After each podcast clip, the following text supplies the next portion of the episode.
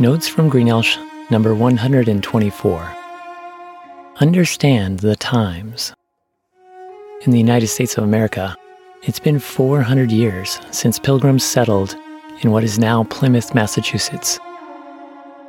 Our country has experienced many changes over these centuries. The changes that support our Constitution have been helpful, and those that don't have been destructive. There's a strategic movement, not only in America, but across our world, to restrict freedom and suppress truth in order to keep people from coming to know God. It's wise to be aware of it, especially if you follow Jesus, so that despite increasing opposition, you can continue to reach people with His love and salvation. The United States of America was founded on a representative, democratic, three branch government for the people, by the people, and of the people. It promotes all people's God given rights to life, liberty, and the pursuit of happiness. Among other civil rights, it provides for freedom of speech, freedom of the press, freedom of religion, the right to assemble, and the right to petition and vote. For decades, this foundation of American government has been under attack behind the scenes by globalist groups like the Council for Foreign Relations and the Trilateral Commission. You don't have to research very far to realize that these organizations and their international counterparts have wielded strategic influence over political, military, media, commerce, and banking policy in an effort to establish socialism and a one world totalitarian government. Judge Advocate General of the U.S. Navy, Admiral Chester Ward, who was a CFR member for 16 years before resigning in disgust, stated The main purpose of the Council on Foreign Relations is promoting the disarmament of U.S. sovereignty and national independence and submergence into an all powerful one world government. It's no wonder America has seen the changes we have just in 2020. Crises don't always occur by chance. Sometimes they are planned, and many times they are taken advantage of to further a globalist agenda. The extreme control measures, exaggerated threat, and sensationalized news coverage of COVID 19, the unchecked violent looting and rioting in numerous cities, the attack on law enforcement, the toppling of historical statues, the censorship and manipulation of information by technology and media companies, and the change in how election ballots are distributed and accepted. Aren't just random events. They are intentional and strategic in overthrowing America as advocated by Marxist Saul Alinsky in his 1971 book, Rules for Radicals. Christian author Larry Taunton wrote an insightful essay and gave a keynote address which analyzes Alinsky's rules and relates him to recent events in America and the Western world. I've included links to those two things in the blog on the Light Runner website. Taunton paraphrases Alinsky's rules in the following way 1. Divide and conquer. 2. Create scapegoats. 3. Create chaos. 4. Make it a movement. 5. Political trash talk. 6. Disinformation. 7. Quote, the thing is never the thing. End quote. 8. Seize power. 9. Create a police force and military in line with your philosophy. 10. Suppress dissent with force and threats. 11. Burn books. Eliminate and censor free speech.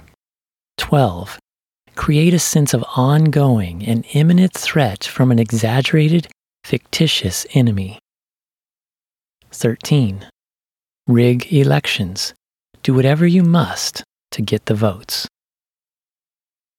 Taunton warns that the goal of these practices is to use cynicism, disillusionment, and bullying to silence and destroy patriotism, heroes, values, and faith, because these are the obstacles to fully implementing their ideology. What's important to realize is that the socialist, Marxist, communist revolution seeking to dominate America and the world actually reaches beyond politics. Alinsky made an unusual yet telling dedication in his book. Quote, Lest we forget, at least in over the shoulder acknowledgement, to the very first radical. From all our legends, mythology, and history, and who is to know where mythology leaves off and history begins, or which is which, the first radical known to man who rebelled against the establishment and did it so effectively that he at least won his own kingdom. Lucifer. End quote. Apparently, Alinsky admired the angel Lucifer for his rebellion against God. Opposition to God is a tenet of Marxism, where the state replaces God as provider, protector, and sustainer as it pursues a man made material utopia. Karl Marx actively rebelled against God. He wrote, quote, I long to take vengeance on the one who rules from above. The idea of God is the keynote of a perverted civilization it must be destroyed. End quote. Also, quote, the first requisite of the happiness of the people is the abolition of religion. End quote. What we see played out on the world stage is actually a spiritual battle waged by Lucifer, who is Satan, to keep people from coming to know and worship God. The Apostle Paul wrote in the Bible Finally, be strong in the Lord and in the strength of his might.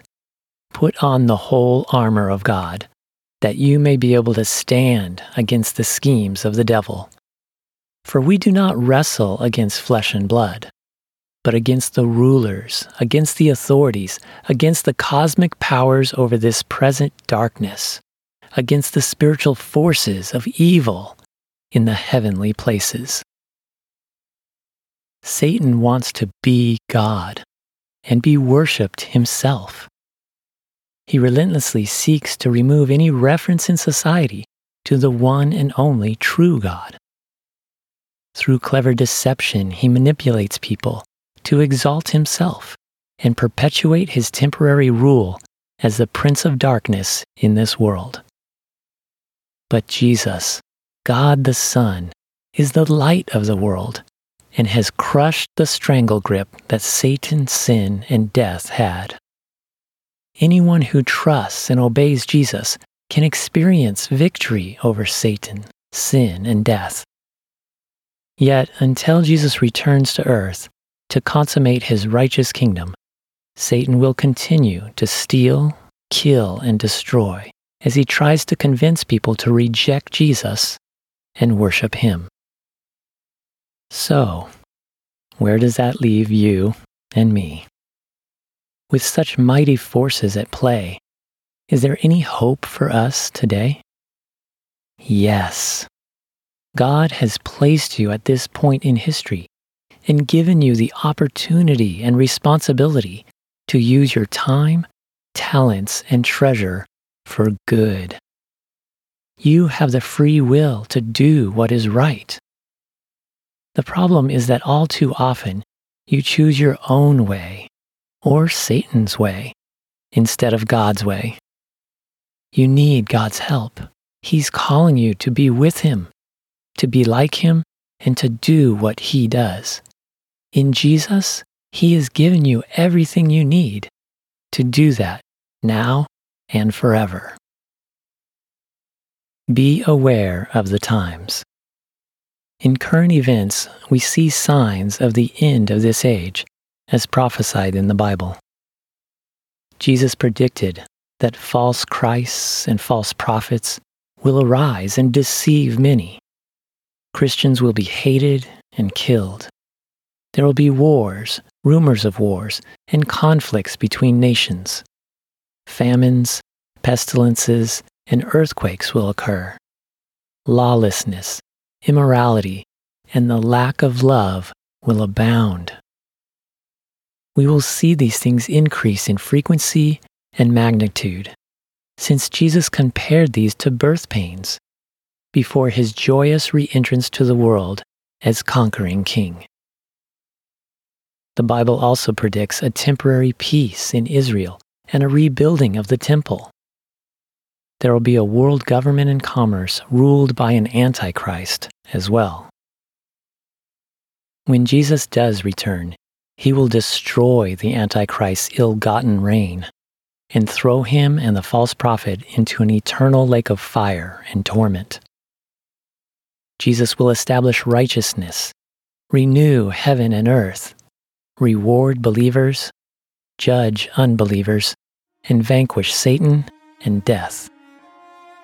Until then, do not worry. Jesus told his followers, In this world you will have tribulation, but take heart, I have overcome the world. God is in control.